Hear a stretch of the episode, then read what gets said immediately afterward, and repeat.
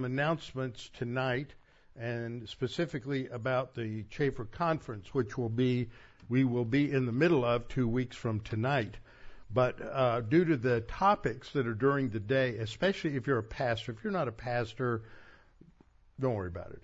But if you're a pastor or missionary, you're a student, we have put up on the website uh, background materials that you not only need to read before to give you some idea of what the issues are that are going to be addressed during the conference, but they also relate to things that a lot of things you need to continue to read and study. We have some uh, links to there are links to YouTube uh, videos that uh, Associates for Biblical Research have on their on their channel, which is called Digging for Truth. Isn't that a good title for archaeologists? Digging for Truth. But there are some that are done by Henry Smith, who will be one of our speakers just on this issue of Genesis 5 and 11 and the genealogies and a lot more. And so we have links to that and to articles, pro and con. It's controversial. And then we have um, also uh, other material related to. Uh, I don't think we have any anything related to what Dr. Petrovich will be teaching, but most of you who are here in the congregation will have heard it a couple of different ways and times, so it'll be good review for you, new for others. But anyway, there's a lot of resource material up there on the website. You go to deanbibleministries.org. Uh, and then what you need to do is go to the, uh, you can do uh, slash Chafer, deanbibleministries.org slash Chafer, and then in the top left corner there's a box, and in that box one of the links is to study materials. So that is, uh, you can download a lot of good background material in preparation for, for the conference also this Thursday night, and I hope most people can come out and be here because this is a special night because we are observing a remembrance of this war in Ukraine. This is the anniversary. On Thursday night at um, somewhere between 8 o'clock and 8.20 uh, p.m. here, it's between 4 and 4.20 a.m. on the 24th in Ukraine and that is when I woke up to the sound of explosions. That is approximately when the war started. So Igor Smolyar and Igor's here today. They flew in this afternoon. The family's at home trying to get adjusted to time zones and all those things. And he he hasn't slept in 24 hours. So I told him, in 10 minutes after I start talking, you'll be sound asleep. And uh, anyway, so they are here, and he will be speaking. We're going to have a video from Oleg Lazinski and then Jim Myers also. These are missionaries. We have been invested in what Jim Myers Ministry has been doing in Ukraine, and Igor and the students and the graduates for the last uh, what 17 years, 18 years since this church has existed. And so this is a great opportunity to hear from them about what is going on spiritually in Ukraine uh, now dur- during the war. And also for the Chafer conference, one other thing is the uh, donation of cookies. So we wouldn't want pastors to go into uh, diabetic shock, so they need to have their cookies and their sugar. All right. How shall a young man cleanse his way? By taking heed thereto according to thy word. Thy word have I hid in my heart, that I might not sin against thee. Thy word is a lamp unto my feet and a light unto my path. Jesus prayed to the Father, Sanctify them by means of truth. Thy word is truth. For the grass withers and the flower fades, but the word of our God shall stand forever. Before we get started, we'll have a few moments of silent prayer so that we can be in right relationship with the Lord. Walking by the Spirit, Scripture says, we're either walking by the Spirit or the sin nature. So we need to, if necessary, confess sin in silent prayer. And so after a few moments of silent prayer, then I will uh, open in prayer. Let's pray.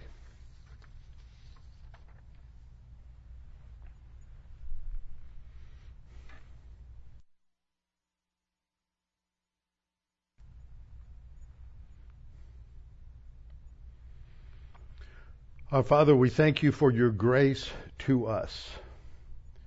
In many ways, we fail, we sin, and yet we know that when we confess sin, that we have forgiveness. We have forgiveness positionally at the cross, and that we have eternal life and the righteousness of Christ that can never be taken from us. But there are times when we fail. And tonight, as we study, we see this in Samson that he has failed consistently, repetitively, over and over again. But now, at the end of his life, we see his great fall, and then your grace in restoring him and answering his prayer at the end of his life. So, Father, as we study tonight about Samson's fall and his restored to grace, we pray that we might be uh, challenged to understand the key principles that are here for a nation and for individual spiritual lives. We pray this in Christ's name. Amen. All right, let's open our Bibles to Judges chapter 16. This is the last episode in the life of Samson. Uh, we will cover it. It's the longest episode of the various episodes that are uh, told in uh, these chapters from chapter 13 with the birth and chapter 14 where he has his uh, eyes lustfully on this young Philistine maiden and then uh, chapter 15 where he is tying the foxes' tails together putting a torch between them and having them run through the wheat fields, wrecking the economy of the Philistines. And then we get to where we are uh, tonight in chapter 16. We started it last week and we'll wrap it today, tonight. So we have seen this study that in the book of Judges, there's often folks who come to the Judges through the lens of Hebrews 11 where the writer of Hebrews says he just doesn't have enough time to talk about uh, Gideon and Ehud and Barak and Samson and Jephthah. And so they're included in the heroes of faith. But as we have studied, they became, especially um, Barak uh, at the time of Deborah, Gideon, Jephthah, Samson, they are progressively worse. They are pro- their lives are progressively more like the lives of the Canaanites. They become more influenced by the paganism of the Canaanites, and you see this decline in a nation that is uh, foreshadowing our own nation and our world, because we live in a world today that is shaped by postmodern relativism where people are their ultimate own authority and they're going to decide what is right in their own eyes. And it's interesting, you go through passages of Scripture, we'll see at least one verse tonight, where you have different people. David was one of them that did right in the eyes of the Lord. But here we have a culture that is doing what's right in their own eyes, and that's the contrast. And then what we have seen is when they go into this cycle of disobedience, we read a statement like we have in uh, chapter 13 that the sons of Israel again did evil in the sight of the Lord. So these words like eyes and sight are important knowledge because when we knowledge is often related to what we see. So eyes, when it talks about the eyes of the Lord, often talking about his omniscience. And what we see is this this theme, this subtext that goes through uh, uh, Samson. Uh, he has uh, lust for the woman in Timnah because he t- tells his dad. It's not translated this way, but what the Hebrew says. She is right in my eyes. So Samson is a picture of the whole nation. They are doing what's right in his eyes, and he wants this woman, this beautiful young woman, who is right in his eyes. And so you see that, that it is this personal desire that becomes the standard uh, for truth. So we're in that last judgeship of Samson where nothing really good is said about Samson until you get to the end. He is rebellious against his parents' authority, disrespectful of them. He is uh, very paganized. He's a womanizer. He is has a very low view of women. And the writer wants us to recognize that's why none of the women other than Delilah are named in the account because as far as he's concerned they're really irrelevant to his life.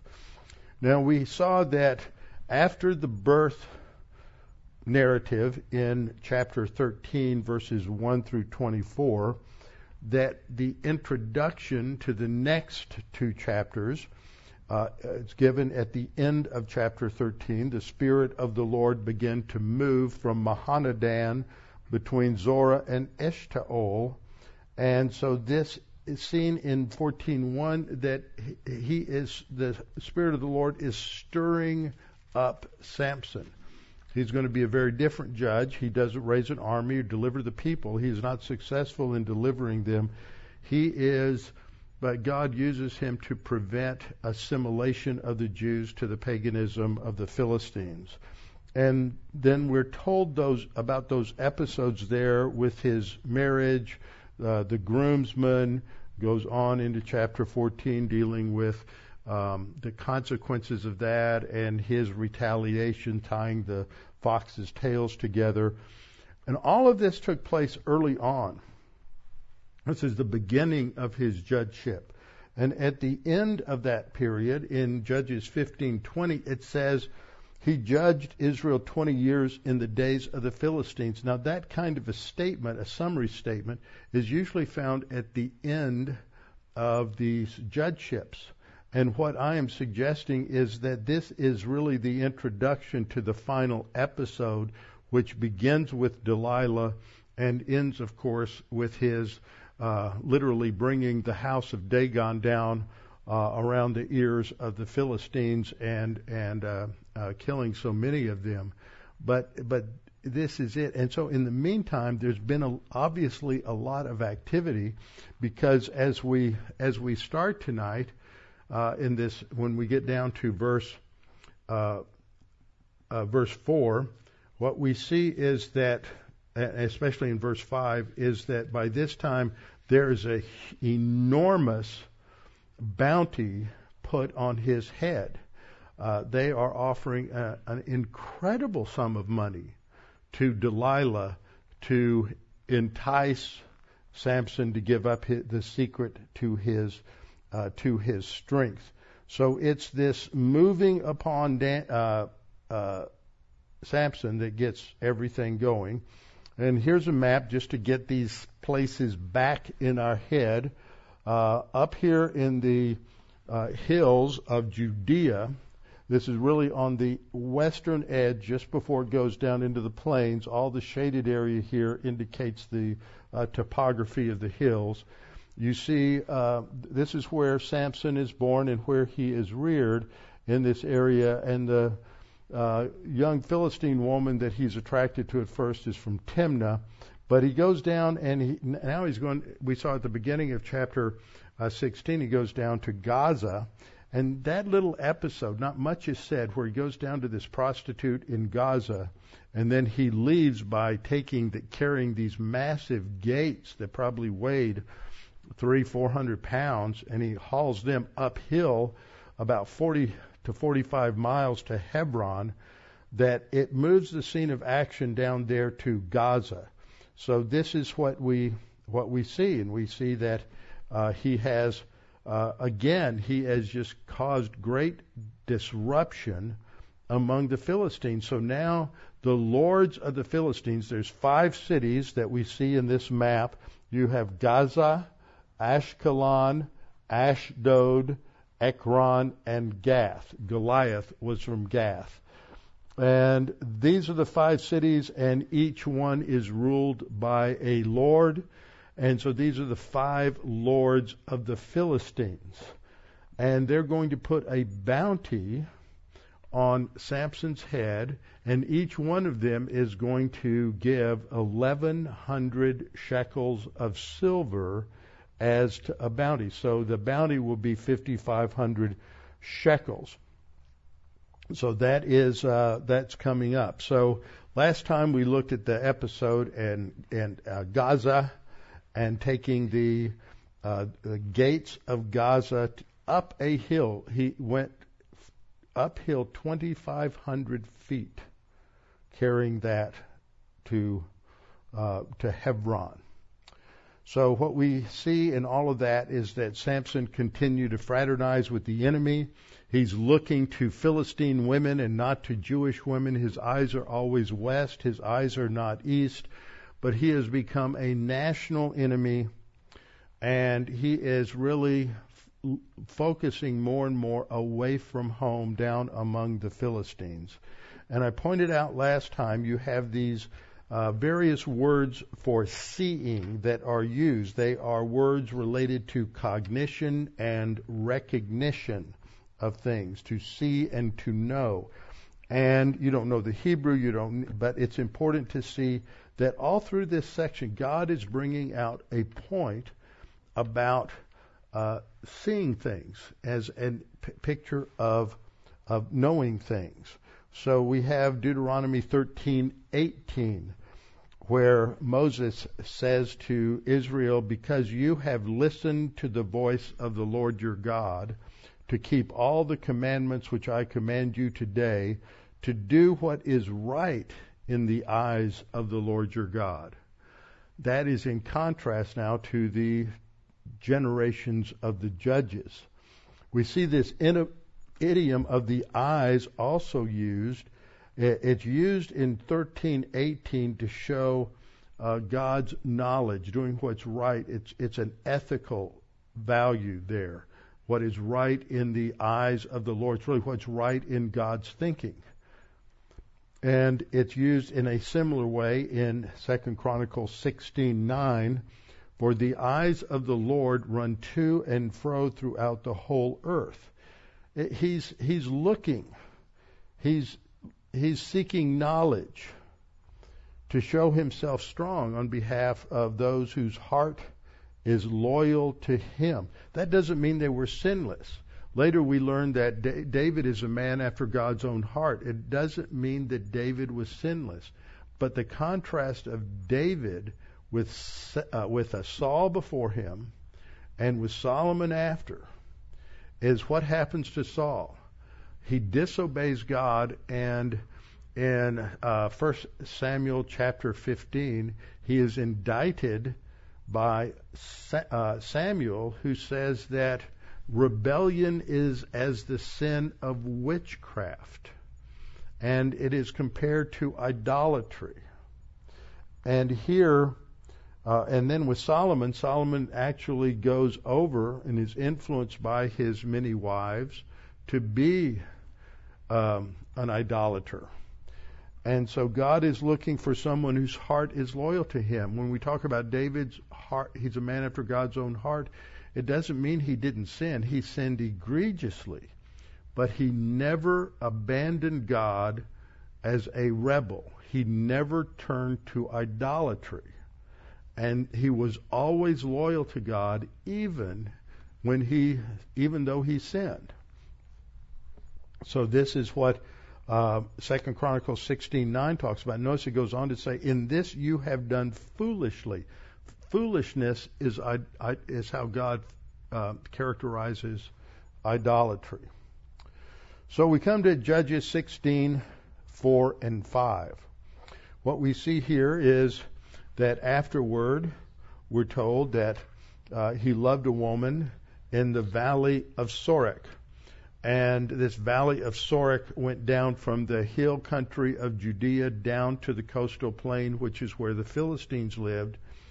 And so he is going in the opposite direction, away from his people and away from the Israelites. And so this shows that his focus is not on the things of God or the people of God. We also looked at her name. Her name is Delilah, the only one of the women in the account of, of Samson that is named. And there's some debate over what it means, but the one that I find most commentators emphasizing the most is the one that it has that it comes from a um, the meaning of uh, someone who is a devotee of an of a god or goddess, And so it is uh, suggested, we can't prove it, but it's suggested that she is linked to the uh, fertility goddess Ishtar, and so she was very likely a temple prostitute that is going to be bribed by the uh, reward that the lords of the Philistines offer in order to uh, get her to entice uh, Samson. They figured she's had a lot of experience, and so she is going to uh, be used by them to get him to um, give up the source of, of his strength. Now, the next thing we see here, they, they say, entice him Find out where his great strength lies and by what means we may overpower him, that we may bind him to afflict him. What that means is we want to tie him up so we can torture him. And that's what they want to do because of all the problems that he has caused. They want to go a lot further than just waterboarding him. They want to torture him until um, until he dies. And uh, not only are they going to afflict him, but they are going to gouge out his eyes. Now that's important because what's what's the background theme here? It's seeing things, it's knowledge, and because of his rebellion against God, he ends up get being blinded, so he can't see the light anymore. And what are they offering? 1100 pieces of silver.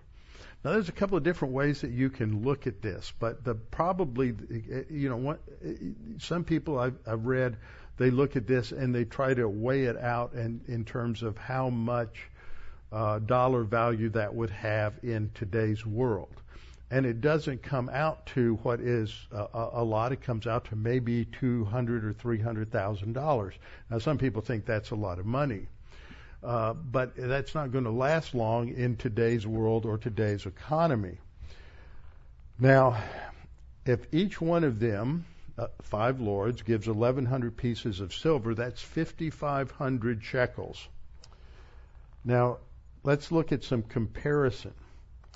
Gideon, after defeating the Midianite kings and taking all the spoil and plunder from the Midianite army, he had 700 shekels of gold from that spoil. So that that's not a, a, a whole lot compared to 5,500 shekels. I know we're comparing silver and gold, but but uh, back then there wasn't maybe a lot of difference between the two. Abimelech was given. Now this is his son. He's given 70 shekels of silver to hire his gang, his his army, his um, mercenary army of reckless and violent men. 70 shekels. We're talking 5,500 shekels of silver. Abraham, now this is 600 years earlier, so it's not exactly comparing at the same time frame, but he bought the burial plot in Machpelah, which is near Hebron, and for his uh, for his burial site and for uh, Sarah's burial site, and that was 400 shekels. So we're talking 12 times that amount. David paid 50 shekels. That's l- less than a tenth. 50 shekels for Araunah, the Hittite, to sell him the threshing floor on the Temple Mount, which would be the site of the future Temple Mount, and uh, uh, it was the, the, the land itself, the threshing floor, and the oxen. But the closest comparison is right in our text. In Judges 17, in the next chapter, Micah is going to uh, start his own alternate religion, and he hires an apostate Levitical priest, and he offers him 10 shekels of silver a year a suit of clothes and a and his sustenance. So he's going to pay, give him room and board, and uh, ten shekels of silver a year. Now, if you if you work out those details, what you end up with is uh, uh, that you got 550, uh, 5,500 rather pieces of silver So you have 550. You divide 5,500 by 10. You have uh, annual living of for 550 years. That's a lot of money. And that tells you that that Delilah would have been one of the richest women, not just in the Middle East, but probably in the world, to have that much money. So they, that shows how important they think the death of Samson is. His life isn't worth a hundred shekels or a thousand shekels. It's worth 5,500 shekels. They want him dead. So this is hard for her to, uh, to resist that. And so there are going to be four attempts to get him to give up his secret. Only the fourth one, only the last one, is one that is going to be successful. And what happens is, after we uh, look at the introduction, verses 4 and 5, we see that Delilah comes to him in verse 6 and begins to uh, plead with him, to wheedle him, to work her feminine wiles on him in order to seduce him into telling her what his secret is. What's interesting, there's great drama here. This is one of those great stories in the Bible that that uh, that lend themselves to films and movies and uh, dramatic short stories because it has all of the elements of a good story and he just wants to kind of play with her. He's not really going to give it up, but there's something going on in the text that indicates that he's he gives because you know what the answer is. He's giving away little hints, and that builds suspense in the reader. Because in each one of these, he kind of gives up a little more. He doesn't quite give up the whole thing, but you say, You're, you're playing with fire here you are getting too close to the truth, and are you going to give it up or not? So, and also in the midst of it, there are uh, indications about his attitude towards his Nazar- Nazarite vow. So he says, uh, Sam, uh, Delilah says to him, Please tell me where your great strength lies, and with what you may be bound to afflict you. How, how, how, how can anybody ever tie you up? You are so strong. Feel those muscles. Flex your muscles for me. Oh, it's so wonderful. Tell me, how did you get so strong? And he's just a sucker for it. But at this point, he's, he's not going to give it up very easily. And he says, if they bind me with seven fresh bowstrings, now, that doesn't mean a whole lot to most of you here, even if you are into archery, because we use a lot of uh, things today to make bowstrings that are made from uh, lots of different uh, kinds of material. But in the ancient world, they would make it like we, you know, we talk about guitar strings made from catgut, from from the intestines, and the same kind of thing that you'd make bowstrings from catgut or from parts of animals and uh, as you see in the box at the at the bottom, the Hebrew word is yeter, and it is used in Psalm 11:2 and Job 30:11 for bowstrings. It is used in Job 4:21 for tent cords. And what they used was tendons from animals. They would take the tendons or the ligaments and they would use them to make these these uh, cords. And if you took fresh tendons, then as it dried out, it would draw tighter and tighter. So he is um, tells her, well, if they bind me with seven fresh, notice the emphasis there, fresh bowstrings, not yet dried, then I shall become weak and be like any other man. But see, what he's playing with here, he's violating his Nazarite vow again. Because the tendons come from a dead animal, and he is not supposed to touch a, a carcass or come, come close to a carcass. And so he is going to be touching something unclean. And so what happens is the lords of the Philistines uh, brought her seven fresh uh, tendons, uh, not yet dried, and he apparently falls asleep. And he must have been tired or he felt fairly secure. He falls asleep into a deep sleep, and she tied him up with these uh, f- fresh uh, tendons.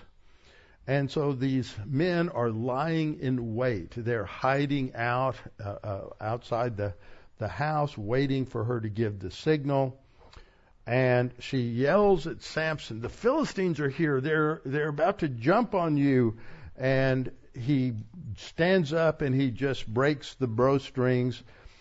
An interesting comparison, as a strand of yarn breaks when it touches fire you know, if you've ever taken a string and, you know, held a match to it, then it just, well, that's how it was. It just, they, these tendons just fell off of him.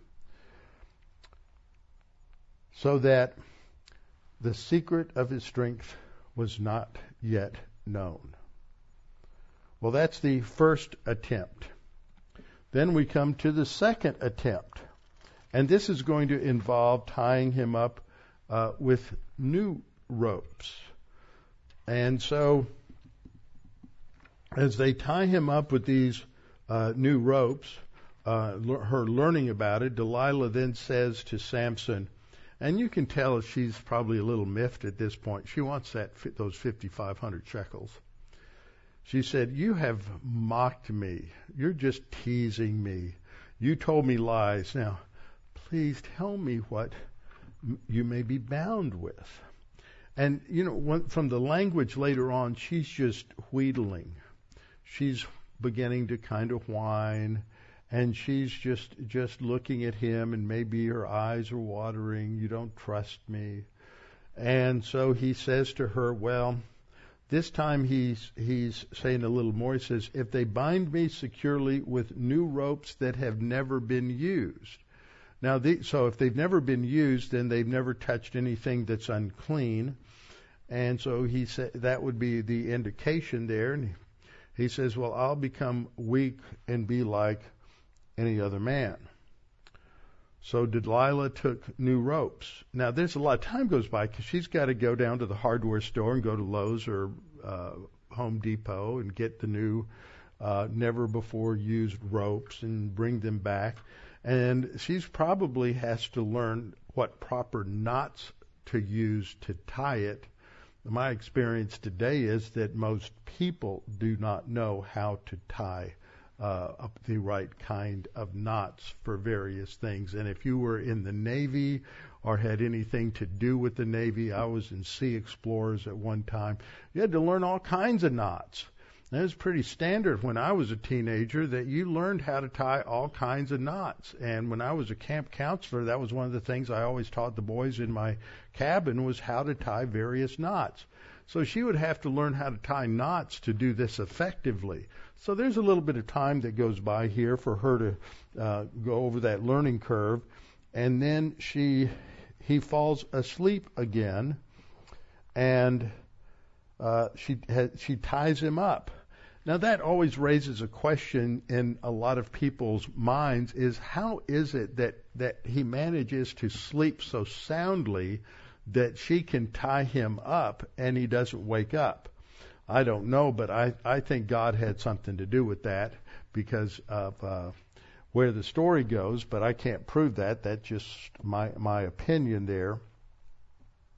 So she takes the new ropes and then as soon as she gets him tied up, again she cries out, The Philistines are on you, Samson. And men were lying in wait, staying in the room. They have snuck into the house. And he doesn't wake up. But as soon as he does, he wakes up and he just breaks them off. That is the the ropes that have tied tied him up. Uh, broke his as if he was just tied up with a thread. So, two tries, two strikes, she's out. She goes for a third one. Now he's getting a little closer. uh, he says he's going to talk about the seven braids of his hair. So he's getting close to the real issue here, which is his hair. And he says, she says to him, rather, until now you've just mocked me. So she starts whining a little more and cajoling and trying to uh, wheedle his, him to, to give up his secret. You've mocked me and told me lies. Tell me what you can be bound with. And this time he said, If you weave the seven locks of my head into the web of the loom. Now, the reason I have that underlined is um, in some passages it, it calls it the batten of the loom as a translation, but that that's based on the Masoretic text, which is odd, and the batten or the web of the loom would be part of the loom itself. But the Septuagint, the uh, Septuagint has it uh, translated as the material, the fabric of the loom. That's what I have down here at the bottom. If you weave the seven braids of my hair into the fabric, so on the loom you're weaving the fabric, and then his hair would be woven into the uh, fabric itself, and then secured uh, with a pin, which makes a little more sense. And he again, but he's pointing to the real uh, issue here, which has something to do with his hair. And he says, if you do that, then um, I'll become weak and be like any other man. So uh, then in verse 15, she says, Well, how can you really say you love me and not tell me the truth? So she's going back to the strategy of the Timnah woman and say and make the, the issue out of love. How can you say uh, you love me. So she's pressuring him and nagging him continually. She says, You've mocked me these three times and have not told me where your great strength lies. And it came to pass when she pestered him daily. So this goes on day in and day out. And finally, he, he it said, I like the translation, his soul was vexed to death. Now, I don't know if anybody here has ever been around somebody that vexed them to death, but you get the idea. And so, uh, this is what happens after um, after verse 14. Did I leave a verse out? No, in verse 16. And so she's trying to figure this th- figure this out, and and uh, 16. Then we follow that with 17. He told her then he finally tells her uh, what has happened and what the reality is. And she says, uh, No razor. He, he tells her about the Nazarite vow. And it seems like he knows something um, and uh, about uh, this vow in some sense. And he tells her, he says, No razor has ever come upon my head for I have been a Nazarite to God from my mother's womb. Which literally, it's an idiom which means from birth. He says, If I am shaven, then my strength will leave me, and I shall become weak and be like, like any other man. So she has uh, now gotten the truth, and it has the ring of truth and so she realizes that he has given it up. And in verse 18 we read, uh, when Delilah saw that he had told her all his heart, she sends for the Philistines and she says, Come, and he's told me everything. And this time when they come, they bring the bribe money. And so she's ready for her 5,500 shekels. And she lulls Samson to sleep again you know, whatever she was doing, they need to bottle it and put it in a sleeping aid for a lot of people. And he falls asleep, and she is able to shave off the seven locks or, or the seven braids of his head, and then she begins to torment him. She's beginning to torture him a little bit, and he doesn't have any strength anymore. So she calls out that the Philistines are upon you, and he wakes up from his sleep and says, and he's thinking, I will go out as before, and I'll just shake myself free. But he did not know that the Lord had departed him. Now, his strength wasn't magic. His strength was not really tied to his locks. His strength came from the Lord who gave it to him. And the hair length was simply a sign of his Nazarite. Nazarite vow.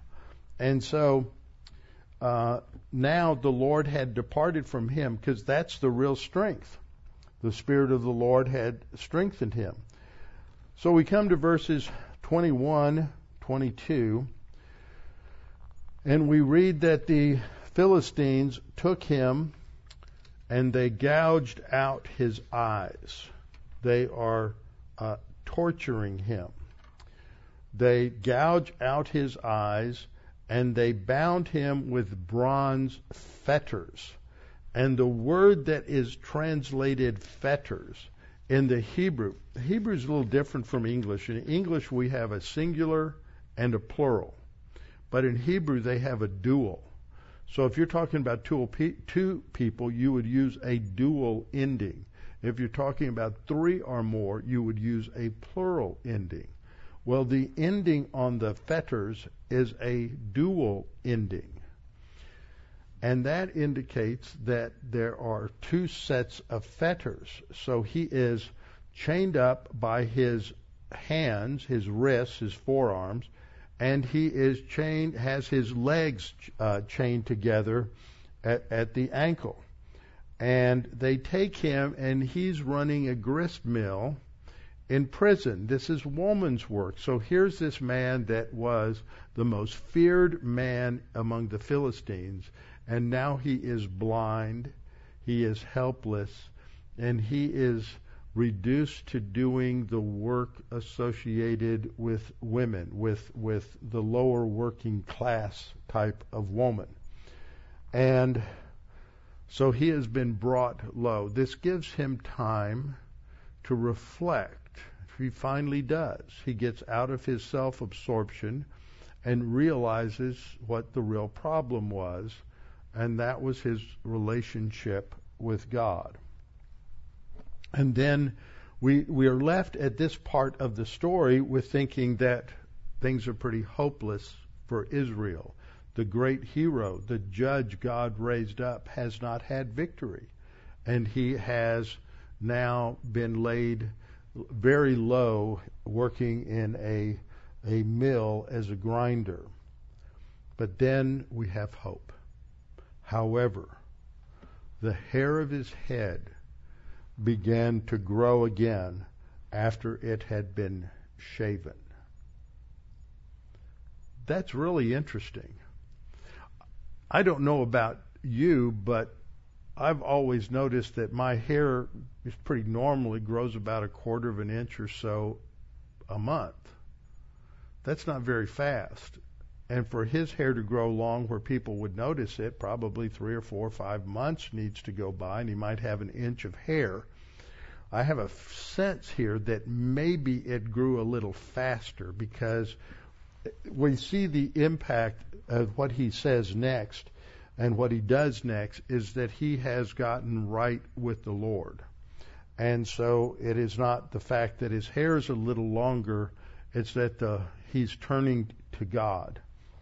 Now in verse 23, now the lords of the Philistines gathered together to offer a great sacrifice to Dagon their God. Now this is what we're seeing here is this is the uh, part of the spiritual revolt because we know from passages we've studied in Deuteronomy and other passages that behind each of the idols and each of the false gods, there's a demon. There's a reality. They're not just figures of stone or wood or metal. These gods and goddesses are actually empowered by demons. And I always found that that um, uh, to be very interesting. That when John Milton wrote uh, Paradise Lost, that when he is naming the demons, he names them uh, Zeus and Jupiter and Moloch and Baal and El, the names of the false gods in the various pagan pantheons. And so Dagon was this great god of the Philistines, and they're saying that their victory over Samson was due to Dagon.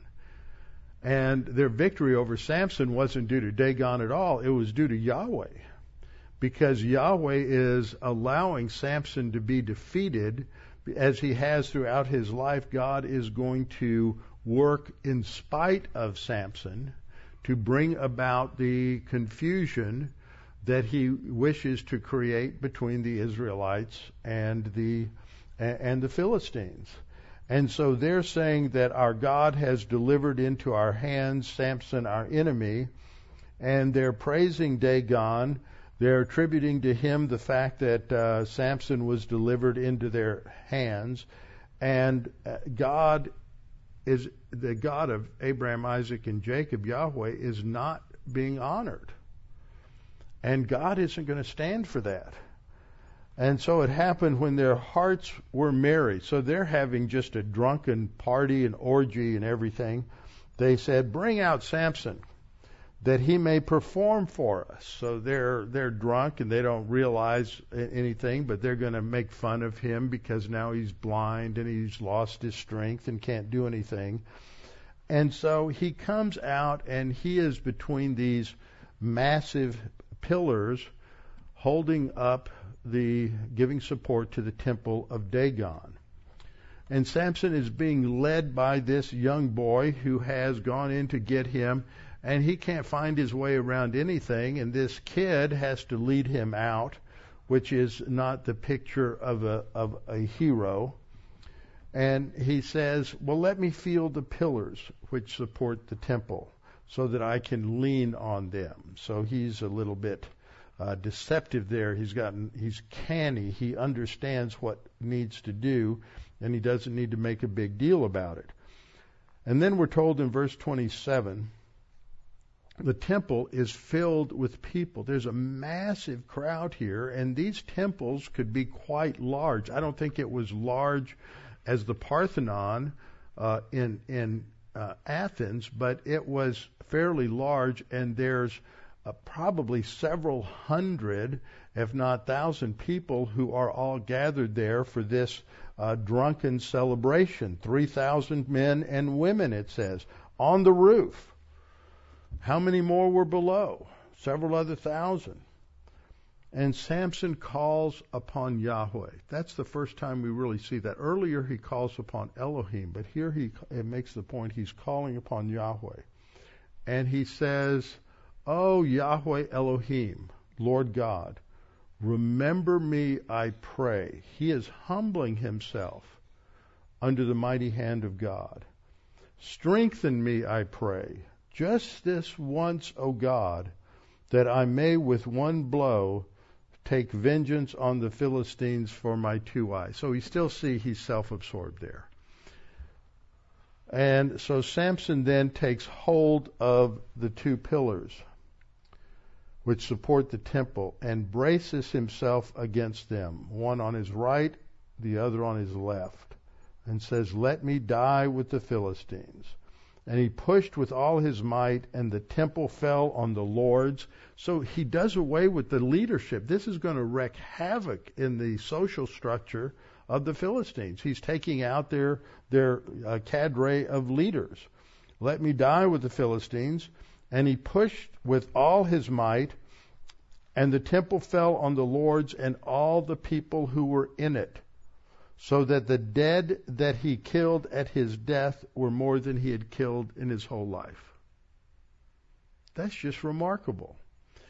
And I think that this is the time in in Samson's life when he truly trusted God and fulfilled his mission in submission to God as opposed to just uh, being a wild man. And that's why he's listed in uh, Hebrews chapter chapter 11. And so then we come to the conclusion the conclusion to the Samson story, and this is the cl- conclusion to the, the, to the narrative of the deliverers that started with Othniel back in chapter three. And his brothers and all his father's household came down and took him and brought him up and buried him between Zorah and Eshtaol in the tomb of his father Manoah. He had judged Israel 20 years. So that tells us that when you go back to 1520, that he had, tells us that he had that he judged Israel 20 years. That this is that final episode, and a lot took place in between. So what we have looked at here is that Samson has a unique and distinctive role. Sometimes God raises believers up this way. They're rebellious, they're carnal, but God is using them in different ways to uh, disrupt other Christians, to get other Christians to maybe focus on the Lord. Uh, he can use anybody to accomplish whatever he wants uh, in his life. As I was reflecting today upon our president's speech, I kept thinking, there's a reason why God has permitted this man to be our president. A lot of us don't care for him very much. We think he's demented. We think that he is he is basically a puppet a puppet of others, and that may or may not be true. But God has given us at different times in our history men who did some things in their role that was why they were there. And we would not necessarily have voted for them, but God wanted them there because of certain decisions that they would make for good or for ill. So he may be a judgment on this nation, taking us further down the slide into self destruction. And so we can't really figure it out. In the church age, God's not sending us a prophet that's going to tell us how to properly interpret all of these events. So we really don't know. All we can do is we can uh, trust the Lord and not lean on our own understanding. There's too many Christians who are trying to interpret all of these events, and that just is a sign of arrogance. And God is going to direct our paths for, for good or for ill. I, I constantly have thought about what happened in the 30s in this country. In the 1920s, we were very close to going down the postmodern path eh, because, as Europe had, and we were just a little bit behind them. But the Depression, the Great Depression, and then World War II prevented that so that our culture had a sort of a renewal of patriotism and uh, focus on the Constitution. But we had a president who was very, very liberal and very, very progressive at that time, and he did a lot of things to try to solve the problem of the Depression. And many economists who are uh, who understand reality and not the fiction of socialism uh, have un- have made the points that that he things that he did did nothing to really help get us out of the out of the depression. And he made other decisions and led us closer in many ways uh, to socialism. And his wife was much worse and wanted much worse. But as I have read about Franklin Roosevelt, I am convinced that there probably wasn't anybody else on the scene who understood what was happening in in Europe and the need for the United States to be involved and stop the evil of Hitler. Now he didn't do much, granted, to stop uh, the Holocaust, but he understood that you weren't going to stop the Holocaust unless you just stopped Hitler and he was able to lead this nation in a way that I don't think anybody else would have done. That's just my opinion. But when the time came, God took him out in what was it, April, early April of 45, and put Harry Truman in. And Harry Truman became president, and I believe God put him there because no one else would have done what Truman did. Truman, within 15 minutes of Israel declaring their independence, recognized the state of Israel. Roosevelt never would have done that. But God knew that. That's why he took Roosevelt out and he put Truman in we can't fathom, and only history gives us enough distance to perhaps see why God is moving certain people into certain positions.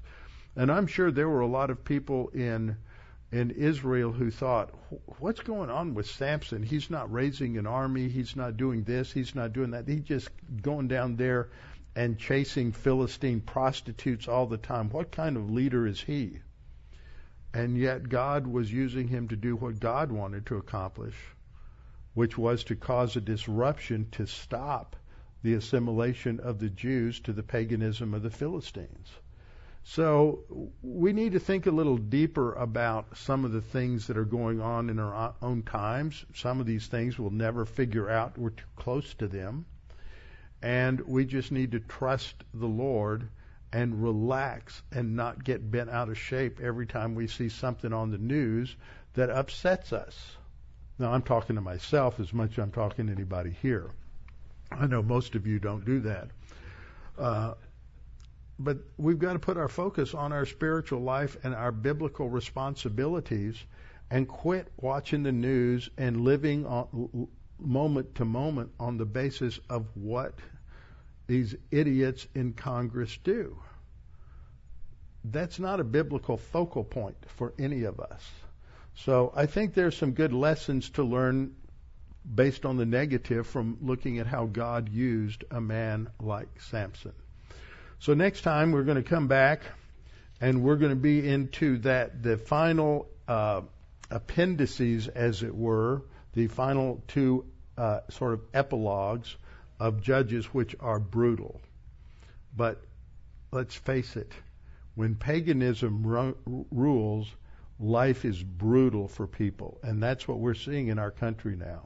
So there are still many lessons to learn from the negative. Father, thank you for this opportunity to look at how, in your grace, you used a man who was rebellious, who was uh, not concerned at all with your will, who ignored his vow for the most part, and only realized the issues at the very end of his life. But you used him. Our desire is that we do what you want us to do so that you use us in a positive way that we may participate in the blessing that you that comes from your work in our lives.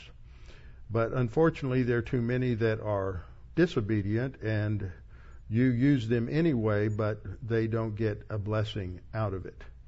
So, Father, we pray that you might encourage us and give us fresh insight into things as we think about Samson. We pray this in Christ's name. Amen.